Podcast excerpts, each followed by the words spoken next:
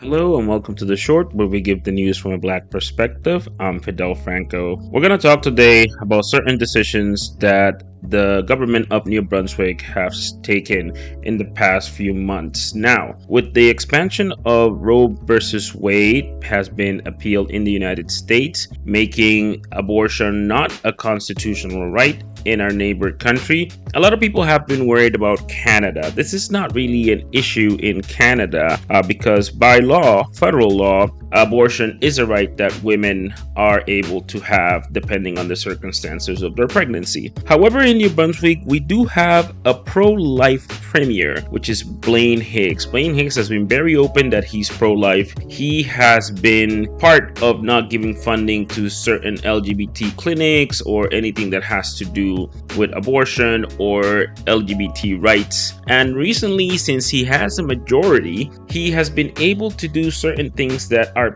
kind of questioning uh, that maybe the people are not tuning into or the people just don't care who knows? But recently uh, the conservative government of new brunswick led by premier blaine higgs has just cut funding for unemployment insurance for students. Before in the province of New Brunswick, if you were able to go to school, you could file for unemployment and get the unemployment benefits so you don't have to go to work and go to school. You can focus on schools and people that have lower resources can actually go to school that is without losing their full income. Now, the premier didn't think this was a good idea, so he took it off. Uh, now, a lot of student boards are protesting, saying that this was unfair. But one of the things that it kind of it's a little bit shady in my end is that they kept it very very secret uh, people got it on their uh, email at night uh, some people got the organization that didn't make it public. It was only till the student unions and the universities made it public that we actually knew about the news, but not an official press release from the government. Now, this type of decisions, usually the government has to do some type of press release or some type of inquiry with the people that are going to be suffer. So this is a not a surprise to them, but apparently they didn't think of it that way. Having that said, uh, we also seen Blaine Higgs cut funding for a private clinic that did a lot of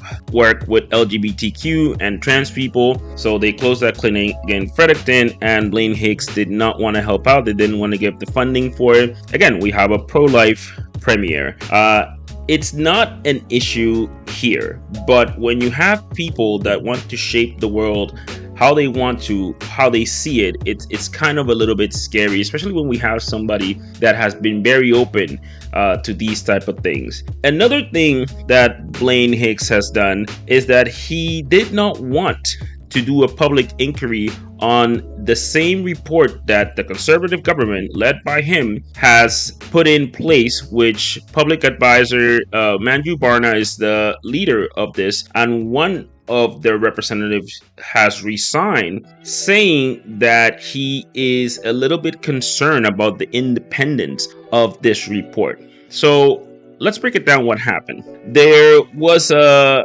public survey or inquiry about racism that the conservatives put in place. It took them six months to find somebody to do this. Uh, they found Miss Varma, which was part of she's the head of this now part of this report it was supposed to come out um, a mid report it was supposed to come out and she went with blaine higgs and the indigenous uh, the indigenous minister arlene dunn and she suggested that they do a public inquiry with the indigenous people to take the recommendations. Uh, Mrs. Dunn and Mr. Higgs publicly refused to do a public inquiry. So in this case, because of that, they did not do it. They kept it under the shelves. And the person that resigned, named Robert Tate Bourgeois, uh, resigned on a protest because he believes that the limits placed by external forces that cannot be said uh, in their final report, it says he has been compromised. Uh, and the independence of this report is very, very fragile. This means that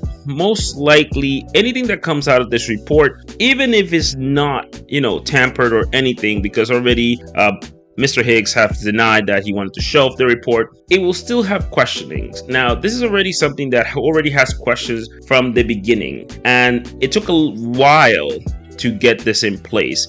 And we're not sure what this is going to do. But when we have a premier that does not care about the rights of women because he's pro life. Uh, he has done a couple of racist things to the indigenous people in the province and also has cut funding to the future of this province. It begs the question what do we have in New Brunswick? Should be should we be scared? Uh, we saw how in the United States they put conservative judges into the Supreme Court and how a country is changing.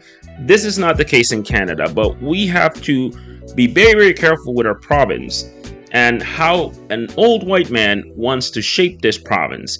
He's in power.